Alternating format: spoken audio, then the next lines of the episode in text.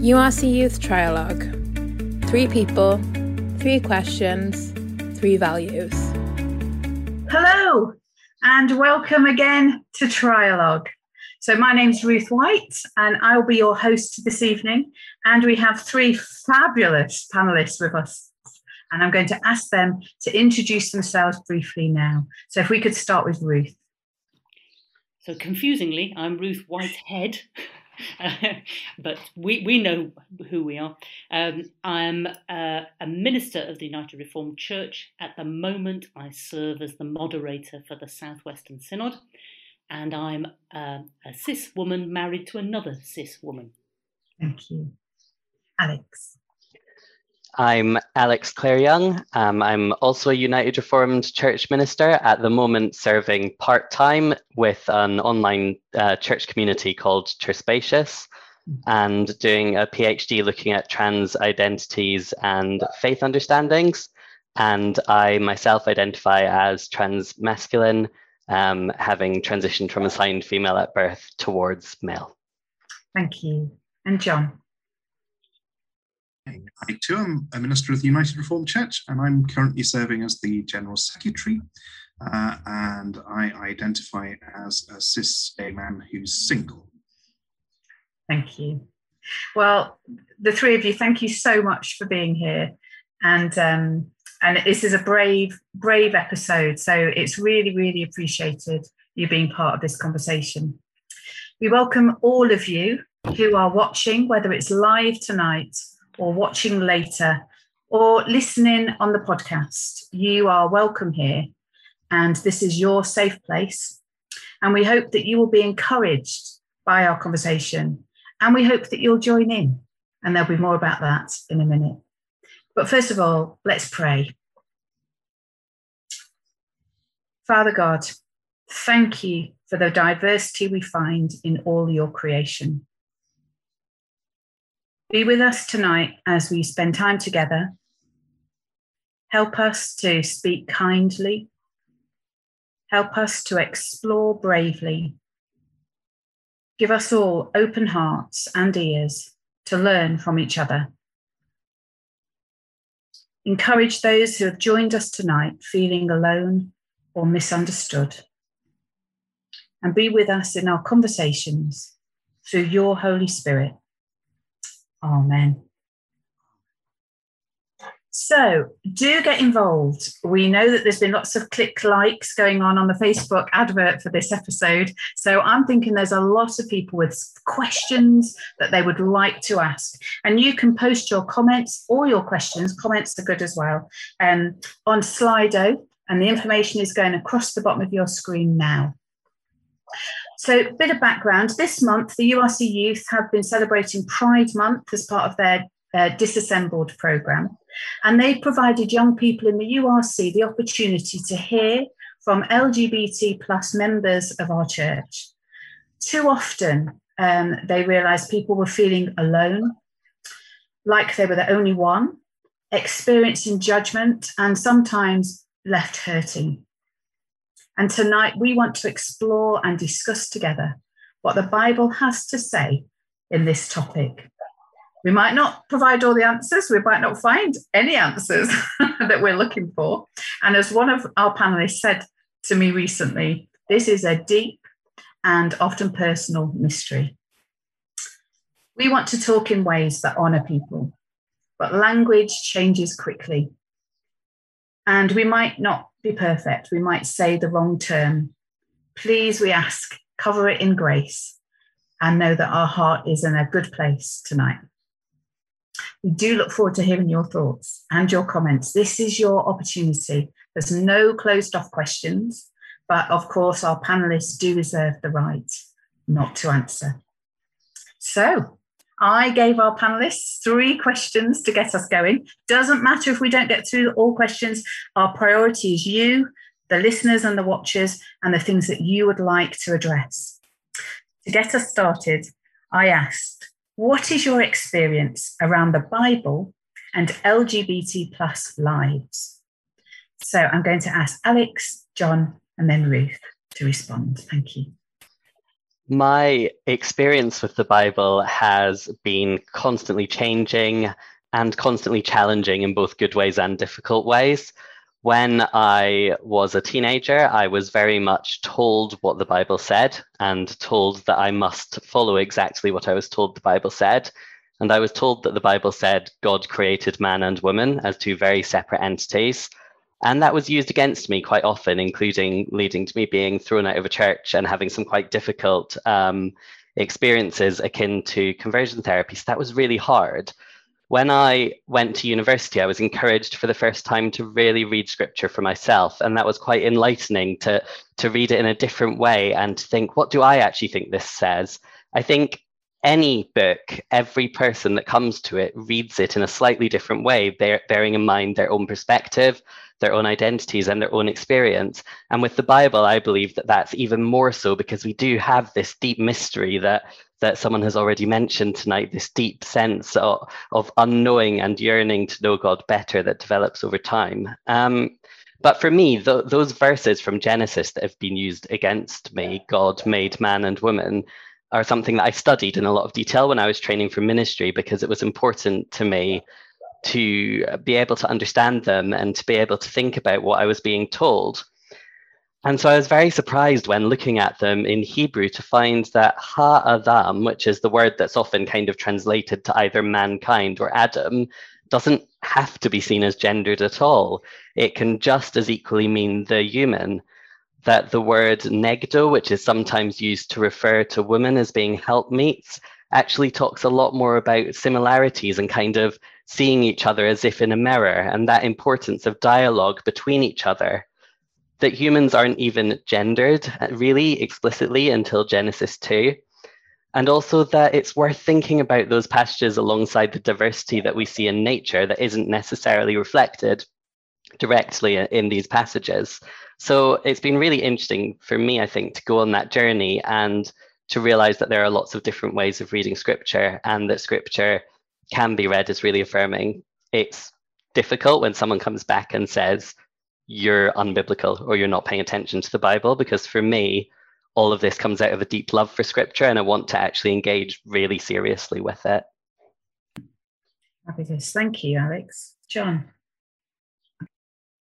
Some of Alex's experiences um, resonate very much with me as well. I think when I was young, personally, I was in many ways quite wary of scripture, particularly around all these issues of sexuality um, wary of um, all the, kind of negative stuff that would get thrown at me every now and again, um, or if not directly at me, because I wasn't really out. So, but you know, you live in this culture where some, you know, this small selection of verses from scripture get, gets thrown around. Sometimes people refer to them as clobber verses because you get clobbered by them. But actually, as you begin to engage scripture yourself and on that personal journey with scripture, I began to find a, a radically different book that I found opened up a whole world of you know God's dealings with us as human beings and the life of the world, um, which I began to find really quite exciting and actually quite liberating and felt quite different from what I what I was almost expecting to find there. Um, and what, what I really found there was something something quite different. Um, and um, scripture has been absolutely seminal to my own personal journey of faith and life of faith uh, and ministry. And one of the things as uh, for periods of my ministry, I have at times worked um, specifically with LGBT plus Christians, and I've often found this hesitancy and reticence can be there about scripture. Um, and you know the joy and excitement when people get beyond that and discover just the kind of liberating love of God that, that resonates through scripture and the way scripture speaks to every conceivable kind of moment and emotion that, that life throws us at us is quite is quite wonderful. So it's been quite a journey, um, but one ends ultimately, well, it's an ongoing journey. One's never done with scripture, uh, but one that for me uh, has been transformative and liberating ultimately. Thank you. Ruth. Hmm. Um, I, I, I think I want to tell a story, a story of coming at the Bible from two different positions. Uh, so I was married to a man for 10 years. Uh, and at that point, I think uh, my love of the Bible, my desire to use the Bible in much the same way as, as um, Alex and John have said, to explore the Bible. But I was able to look at the sexuality question, you know, kind of from an arm's length, because I was sorted out, thank you, and I knew what I thought, and I knew what I felt, and I and I, you know, I, I knew what my life had in store. Um, but then I started meeting people who also took the Bible seriously, but had these things to say about human sexuality. That was very interesting. And I read the work of people like James Alison, and I recommend anything by him. He's a Roman Catholic priest, um, and uh, he takes the Bible really seriously. He goes into some of those things about Sodom and Gomorrah, where you say, what, what, what is this story doing in the Bible? Um, and, and he has really good and helpful things to say. So again, you know, from an answer, oh, this is all very interesting, rubs chin, thinks. Um, and then my marriage fell apart. Um, and that's kind of hard because I was a minister by then in the church, and it was hard to say to people, my, my personal life is is hard, and I don't know where I'm going. And then I fell in love with a woman, um, and then I had to say, so does the Bible say this is wrong, and it means God has revoked my call to ministry? Uh, but honestly, I couldn't find that in the Bible anywhere uh, or in my prayer life. And then I came across a, a group called Accepting Evangelicals. And their line very simply was, well, look at John 3:16. God so loved the world, he gave his only son that whoever believes should not perish but have eternal life. And that's it. That that's the promise of grace of God. And, and that for me is the promise that God still puts on my life and the grace that God still tries to pour into my life. Um, and, and then with that sense of the love of God and that interest in what the Bible says, for me, as, as the other two have said, the continuing exploration of saying, I'm happy to sit down with anybody and look at the Bible and ask, what, what is this saying to us? Uh, and how can this help us and restore us and bring grace into our lives? Because as we all know, that's what the gospel is. It's meant to be good news and it's, it's meant to bring grace into our lives. Wow. So there's already loads here, audience. um, I've already written about five questions down. I don't know about anybody else watching. So, so what's your thoughts on what you've just heard? How do you respond to that? Is it helping in any way?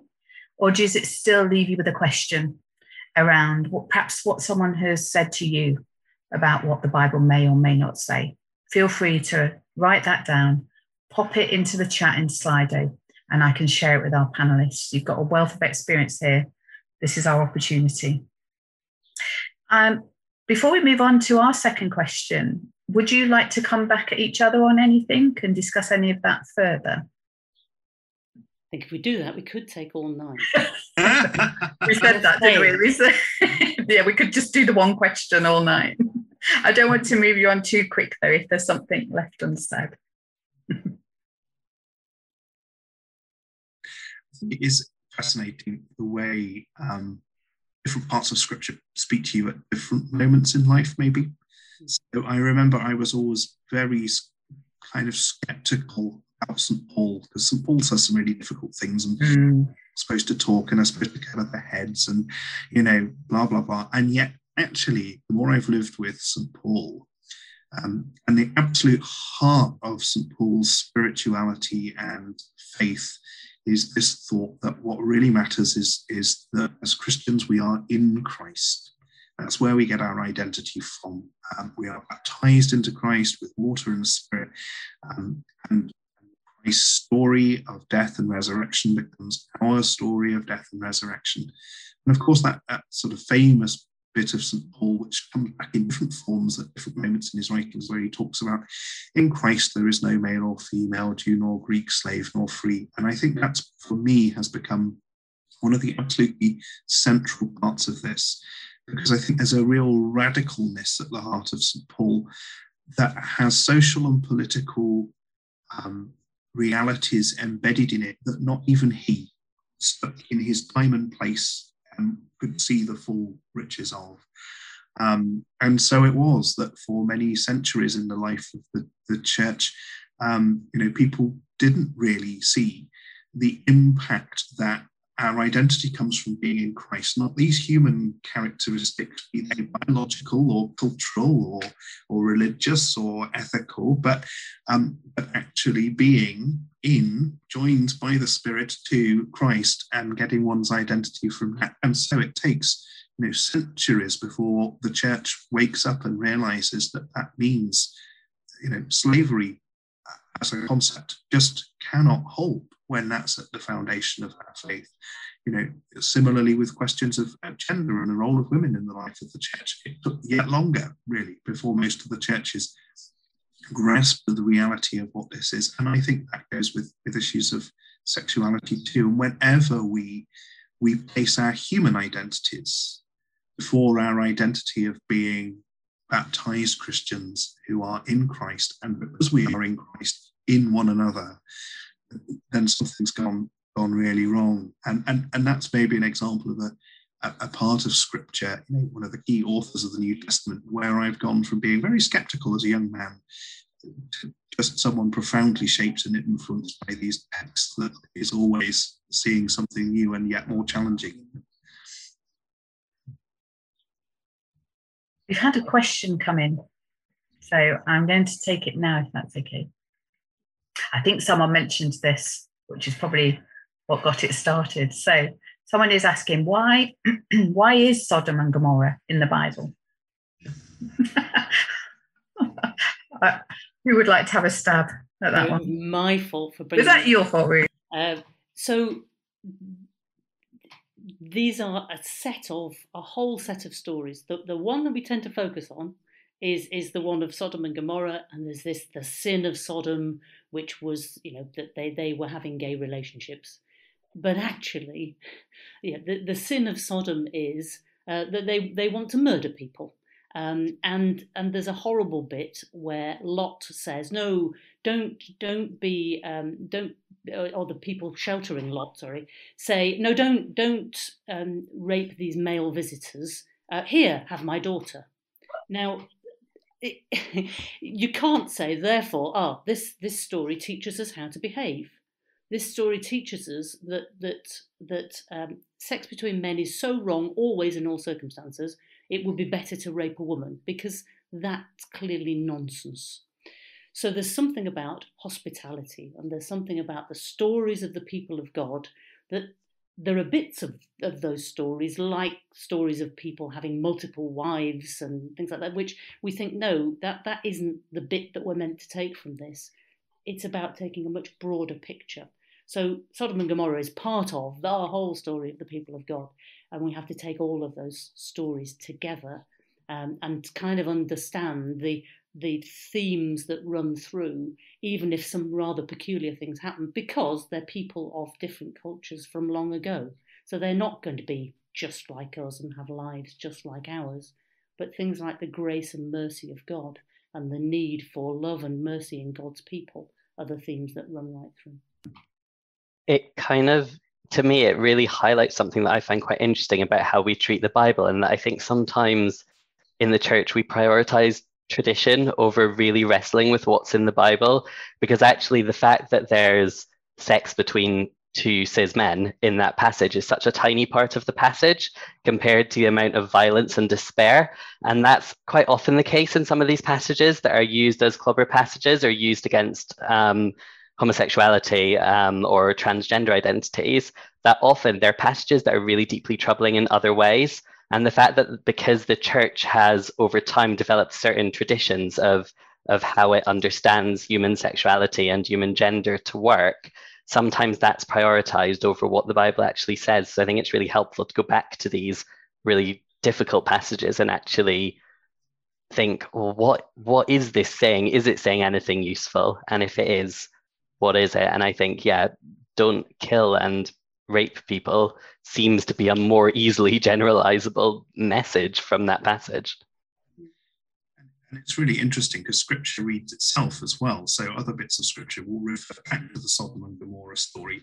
And when it does, it always seems fairly clear from the, the context of those parts that it is this, this inhospitality, you know, it's just the failure to offer hospitality. And instead of offering hospitality to the stranger, which is a you know, a, a, good ethical biblical command. Instead, they want to turn around and rape and murder these people. Well, yeah, I think we might all want to agree that's a sin that we should not not follow. Um, and sometimes we have to allow Scripture to read itself and, and and see how it refers back to itself within the whole canon of Scripture, and that, that can help us situate how we understand, you know, really difficult and dark story like that one. It's really useful, thank you. Uh, it's made me think that the the um, it's interesting that the Sodom and Gomorrah story may be used against somebody to say, well, it's a sin what you're doing. Um, and yet, what they're doing is using a story which is about how they should be being hospitable. so um, I, I, found the humour in that. Thank you for that. Um, I'm going to move you on to question two. Don't forget, watchers, listeners, viewers, send in your comments and questions. This is your episode. But for now, I will ask the second question. And this was about um, particularly young people who, who may have experienced or be experiencing real negativity and judgment, often supported by the Bible. Um, and the question was raised by a young person of, well, how do we respect everyone's views whilst also not doing any harm? So I'm going to ask Ruth, then Alex, then John. And I'm going to talk about sin again.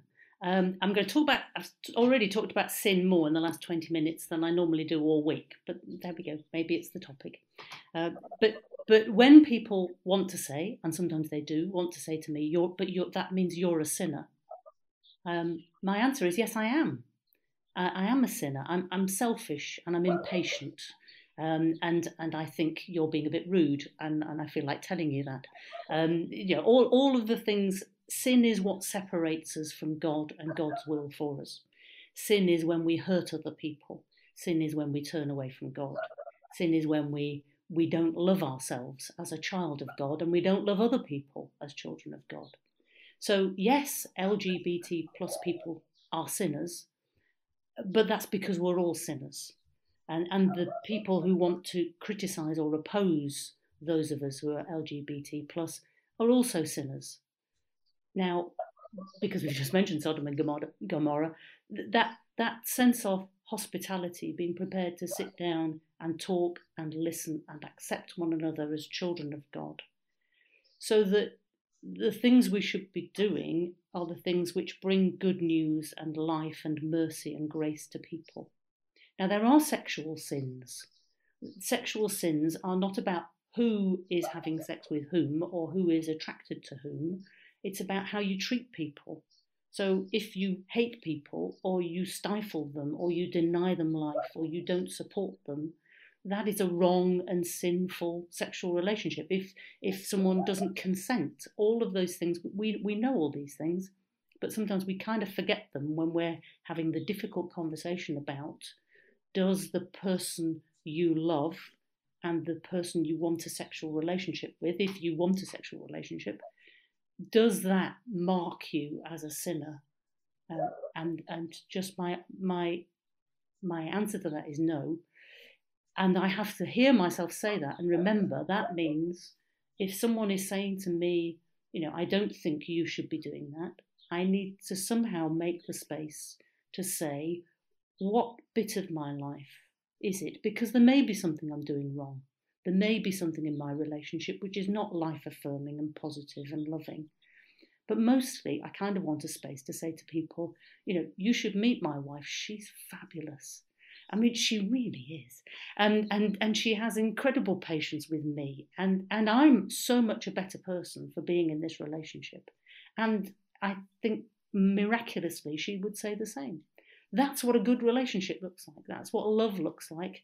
And it, it feels limiting for someone to try to say, but because it's between two women, it can never be right.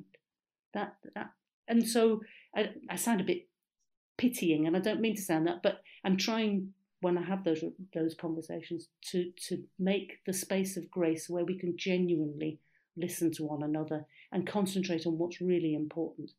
And and it's no good me saying what you're doing is hateful and you're horrible and I don't want to talk to you because I'm just then reflecting back that hatred. So it's it's trying to remain loving. It's it's hard, but that's what I try to do. Yeah, I think for me, the question in some ways answers itself because I, I don't think that views cause people harm. I think that what we do with our views can cause people harm. And I think there's a difference between respecting each other's views and allowing or enabling people to cause harm to each other. Um, you know, we have the right to believe whatever we believe. We have the right to um, say things that other people might find difficult to hear. What we don't have the right to do is directly harm people. Um, I've never explicitly tried to change what anyone thinks. I will tell people what I think, but I never say you shouldn't think what you think because actually, I think what individuals think um, is for them and God to work out together, and I can I can say what I think, and our conversations can be a part of, of shaping that. But it's not for me to determine what someone else thinks. But that goes two ways because I have often experienced people who disagree with me about what the Bible says trying to change how I think. And I don't think that's okay either. I think that if people who have a different view to me have the right to their beliefs and to free speech, so do I.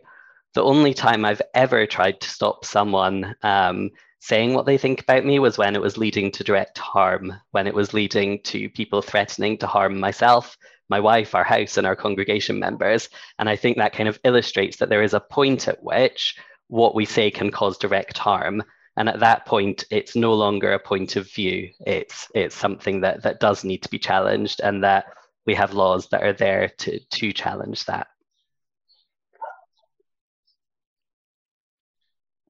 indeed i'd want to to echo huge amounts of what uh, ruth and alex have just said. Um, i think there's a real difference between um, you know um, freedom of expression and people's um, ability to um, uh, to think freely, uh, express their points of view, which I might not agree with, which I might find difficult to hear, which might be challenging and uncomfortable, and that which then directly does does people harm. So I think you know there's an interesting one that's been around quite a bit in the media at the minute about um, you know conversion thera- therapies, um, and uh, you know I, I am quite open to having the debate and the discussion with someone. If some if someone wants to to kind of say that my innate sexuality can be changed, well, you know that's really so very far from my lived experience of that. But mm. I'll I'll have the con- conversation and I'll explain quite a lot of the scientific stuff that maybe begins to explain why some people are attracted the way they are might be a very incomplete kind of picture, but you know, and I'll explain what it feels like and I'll explain my story, you know, and I'll have that con- conversation and I'll, you know, I'll listen to what someone says. But if someone, you know, wishes to begin to exert real pressure on me to say, no, you know, the way you are understanding this simply is wrong. Uh, you can change, you must change, you will change. This is the program you are going to go through that will make that happen you know, we know the huge damage that that does to people. You know, we know that that that that leads to um, people taking their own lives. We know that that that lead, leads quite literally at times to death. Um, you know, and there's a, very clear dividing line there, I think, between you know being open to having a conversation about something with which you disagree, or, or even where it's pretty clear that, that factually the basis behind what someone's saying is, is up the creek. Uh, and then that moment that it becomes something which which becomes not you know life-giving but actually death-giving and that's that's on and in the life of the church of course you know um, Ruth started with sin and, and ended with with grace and, grace is what enables us to live together as people who disagree with one another uh, and I'll go back to my you know favorite bit from St Paul about the fact that we're in Christ, and, and we are not in Christ on our own. God has engrafted into Christ all sorts of other people who are our sisters and our brothers. And one of the really weird things about church is you can't choose who they are. God's chosen who they are. God's chosen who God brings us into relationship with um, in the life of the life of the church. And um, and and it is by God's grace and the work of the Holy Spirit that somehow or other, despite all our differences and our disagreements, um, you know, we come together to worship God. We come together to live our lives of discipleship and deepen that. We come together around scripture and help one another see things in it that we've not seen before. Um, you know, and, and, and when we embody that as the life of the church, there is something quite spectacularly special about it. Um, but it, it, it's always something that ultimately finds its origin in God's work and God's grace, because God can do it at the moment I have run out of energy and emotion and ability to do it. And yet, even when I am at the end of the road and can't do that anymore, somehow or other God can. And, and, and sometimes God can do that even through me, who's reached the end of the road and can't do it anymore. Uh, so it, it, really is, you know, we've started with sin, but, but but we get to grace, and it's grace that enables us to um, to become the people that in our own powers we can't. But how does that work? Another question. But how does that work if the person having to do all the grace for us all to be able to live together is the person who's feeling lonely and left out and very done to and judged? Um, is there a point where that person actually needs to say, perhaps this isn't the place for me? Or, you know, how I guess the question is, how long do you have to fight? Um, you've got any I think interestingly, that is something that's kind of in some ways in all of our responses, we've we've kind of felt each of us that there's this point at which you cannot go any further. There's this point at which dialogue does turn to something that is bullying or perhaps abusive. And at that point, safety is the most important thing. And I would say if that's happening in a youth space context, then you should reach out to someone for support. Um, and that actually it's the job of people um, like me and Ruth and John who have been living with this for a lot longer to deal with those like the harsh edge of it.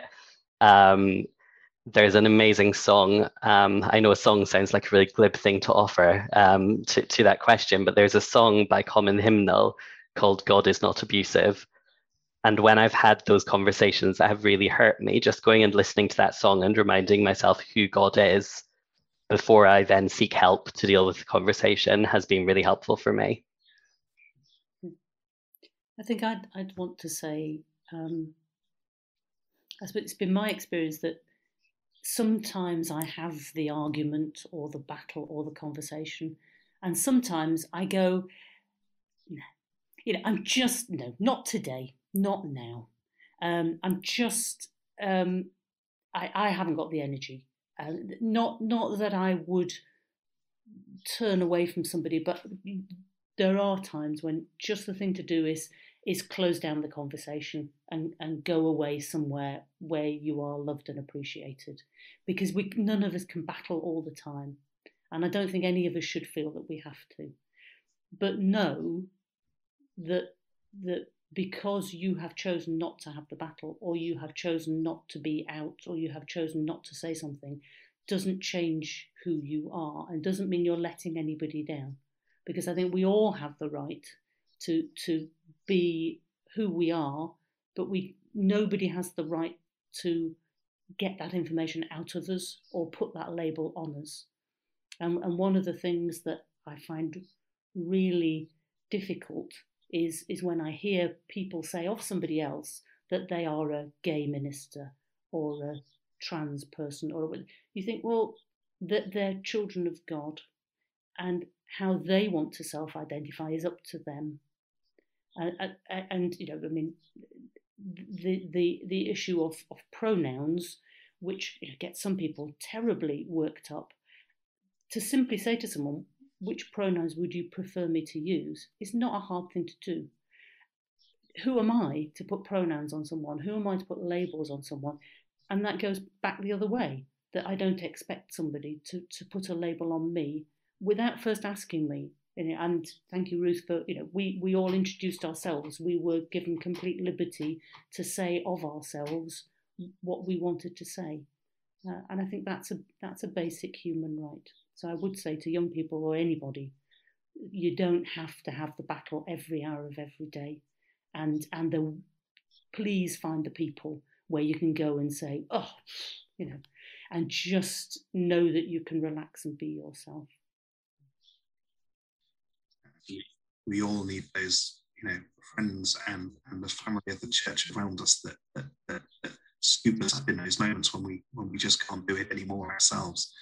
Um, but I think it's it, it's also something to remember you know sometimes sometimes when it's a bad day you can think oh goodness it is it's always me that has to do the gracious thing. It's always me that has to but actually that that's not true you know. And i've got good friends and colleagues who would take a very different line on some of this stuff to me who when they reflect honest, honestly about how hard it can be for them to live in a church where um, you know we have gay ministers and congregations may choose to um, celebrate same-sex marriages and so on, and, and just um, how hard it is for them to um, to work out when the moments are they feel that they're allowed to express their view and when they feel that they're not. And, and so so it's not you know and that always causes me to remember actually it's not it's not just me. And it's not just people like me that, that go through that whole set of emotions um, that arise because we we live in this you know family of people who disagree. Um, you know it, it's people with whom i disagree as as well. And um, you know sometimes it's sometimes it's easy to sort of think of yourself as the oppressed minority but yet i kind of have to sort of recognize that you know, given the role the church has asked me to do at this particular period in time, it's a bit hard to really go too far down the I'm a oppressed minority kind of kind of line, isn't it? Um, and, and and you know, those with different views from me experience it, it, differently, and I have to listen to how hard it can be for them too. So, um, nobody should suffer this stuff in silence and alone. They should always reach out, find someone yeah. to talk, talk to about with it yeah. of someone. Yeah. And for any young person watching or listening who genuinely felt they had nobody, I guess this whole month has been about sharing stories so that they know they're not on their own. And there are people out there they can reach out to through URC Youth. And they can talk to their CYDOs in their synods if there was no one else they can turn to. There's always a CYDO um, that can help point you to a, a person that is perhaps living closer that could support you in some way.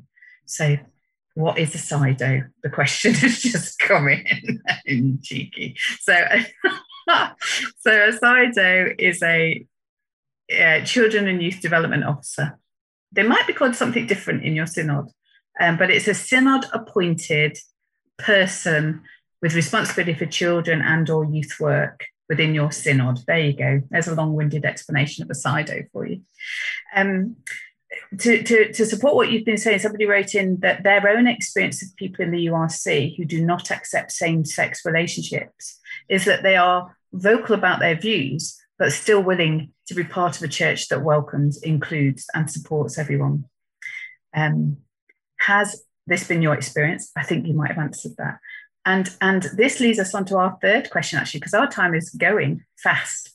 Um, they ask what lessons might the URC offer to other churches and wider society on this? And that is, was our last question as well, which was what can we do to challenge and perhaps change the narrative um, that is currently in some places?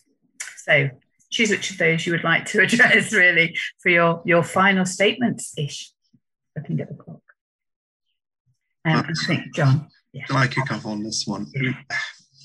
Pride is a sin, isn't it? I'm not sure I should say I'm really proud of the URC when, but I am actually really proud of the, U- the URC in some ways on, on this one because I think one of the biggest things we can offer is that we have been willing to be honest about where we actually are on these issues, um, which is that, that we disagree uh, but that we wish to live together whilst we disagree. And um, I do look at some of our sisters and brothers in other churches who are trying to be faithful Christians just like we are, and, but have very much gone down the line that there has to be a party line and there has to be an official policy. Um, we pretend everybody signs up to. Um, when everybody knows that that's not the case, everybody knows that, that there's just the breadth of diversity and views in those traditions as there, there are in, in ours. And yet, and, and, and that I think can become really quite toxic because it, it leads to the don't ask, don't tell kind of thing. It leads to people, people frankly kind of living a double life. Well, this is my public church life and this is my private life. And kind of people know about that. And, and, and, and yet that's actually really unhealthy. And, and that can lead to some really unhealthy places and, and I think it can lead to at times to some abusive places if one one is perpetually living half your life in a in a half light, as it were. Um, and I I think you know one of the things that that we really have done well with is the ability to have been completely honest about where we actually are um, and have that conversation and have that dialogue and be willing to keep living with it and, and keep that dialogue and that conversation going without um, kind of foreclosing it too quickly because we think we've got to have a party line and we think we've got to have the definitive position that somehow we've got something wrong if we haven't. Actually, I think we might have got something wrong by something right by not, not doing that. So um, I think there is a real gift there that we can maybe offer to others in how to go about having some of these conversations.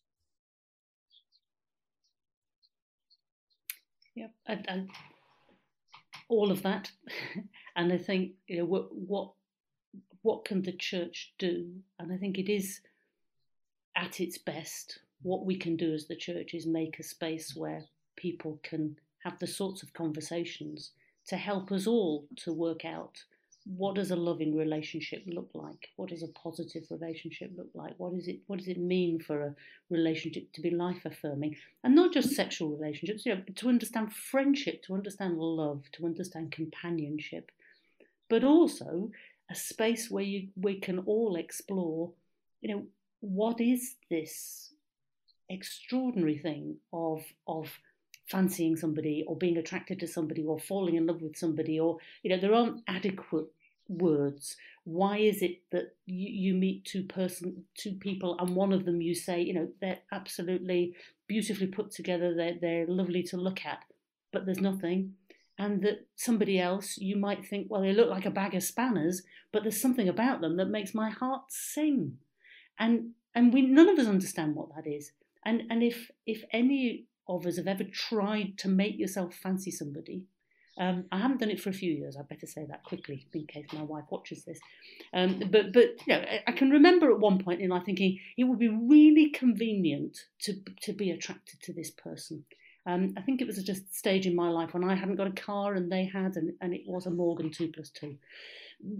But I just I just couldn't do it. I could couldn't. It didn't work because it isn't an act of the will. It is it is a it is an act of the heart and the soul. And that teaches us about discipleship of Jesus and what it means to be a church, because that's not an act of will either. It's not that we read the Bible and decide it all makes perfect sense and we'll kind of do that. It's about discovering this love of God, which is all consuming and overwhelming, that we'll never get to the end of or we'll never understand. And I, I love it when the church is a place when we admit we haven't really got it sorted out yet, but we've got some things to help us out. We know what love looks like, we know what love feels like, we know what it, it is to be loved, and we know that's what we're made for, and that's what the church should help people to do. That's what I want to see all of us doing. That's what I hope this trialogue helps us all with just a little bit more. I think I agree with a lot of what's been said, and I definitely agree that the way in which we've um, shown how it is possible to agree to disagree it is really important and matters i would want to say there's still work to do and i think perhaps as a trans person i feel some of that um, in a slightly different way um, because for me, same-sex marriage is is one particular facet of LGBT inclusion in the church. But as a trans person, I still find certain things quite difficult. Um, the hardest thing for me is that I think often in churches people think you shouldn't talk about being LGBTQ plus.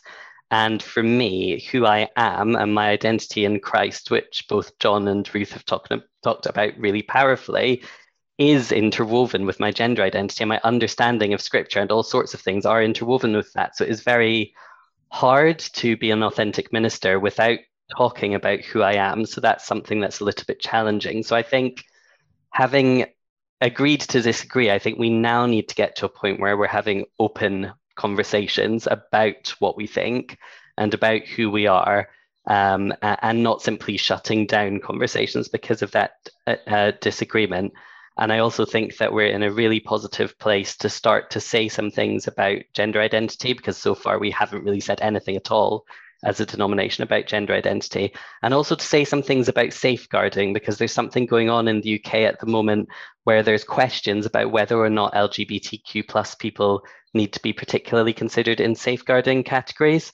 And for me, all adults can be vulnerable adults or adults at risk at times in their lives. And it's really, really important that the church starts to speak now about what that means for how we do safeguarding with LGBTQ plus people.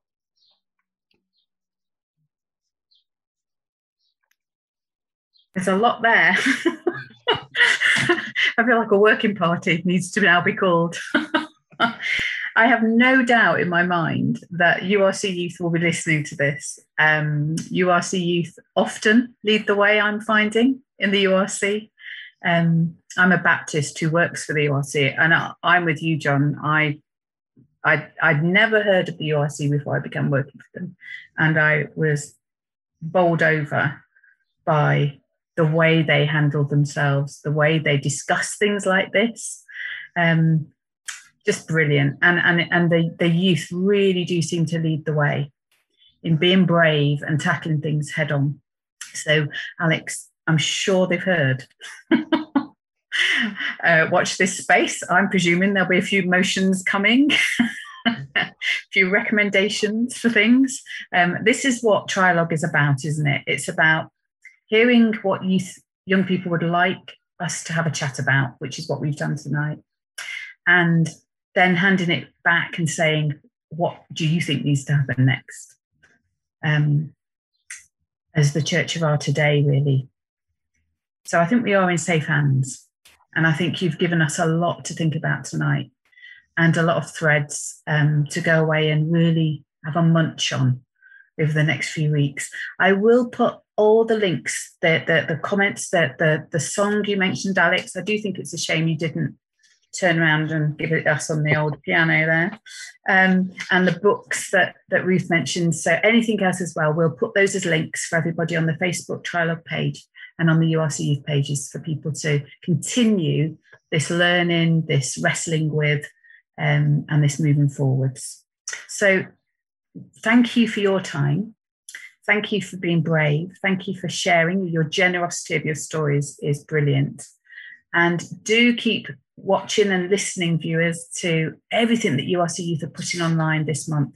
Some of the stories that they've been sharing are just brilliant. So do check them out and be encouraged um, and join in. You can join in by sending in your big questions, your topics for future episodes, and you can do that through your Slidos, your Children Youth Development Officers, um, or, or on Slido this evening or in the future as well, and on the Facebook pages. So one final thank you because John has got to leave us very soon. So if you if you are free now for the rest of the evening, you can join John, go with John, um, and um, that's similar to go with peace. so go with John now to to check out the Pray for the URC on the Gear Facebook page because John will be their special guest tonight praying for the URC. I think General Assembly probably um, that they'll be praying for a lot. So all that's left for me to do is thank you. Thank you for this episode. Thank you for being a part of it. We hope it's been useful to you. And I'm going to ask John to close for us now in prayer. Thank you. Let us pray. living God, we give you thanks that you have created a wonderful and a diverse world. That you have called us to be your people, to be people who are in Christ, children of the living God, siblings of one another. And we pray that through the work of your Spirit, we will be filled with your grace we will know ourselves to be graciously loved, forgiven, and freed, and that that grace will overspill, that we will love, forgive, and seek freedom for all that we encounter. These things we pray in Jesus' name. Amen. Thank you, John. Thank you, Ruth. Thank you, Alex. And thank you to everyone for watching and listening, whether it's live tonight or later on. And we hope it's been an encouragement to you. And please, please, please keep the conversation going. Uh, let's keep talking about this. But for now, our time is gone. Thank you very much and good night. Goodbye, everybody. Night.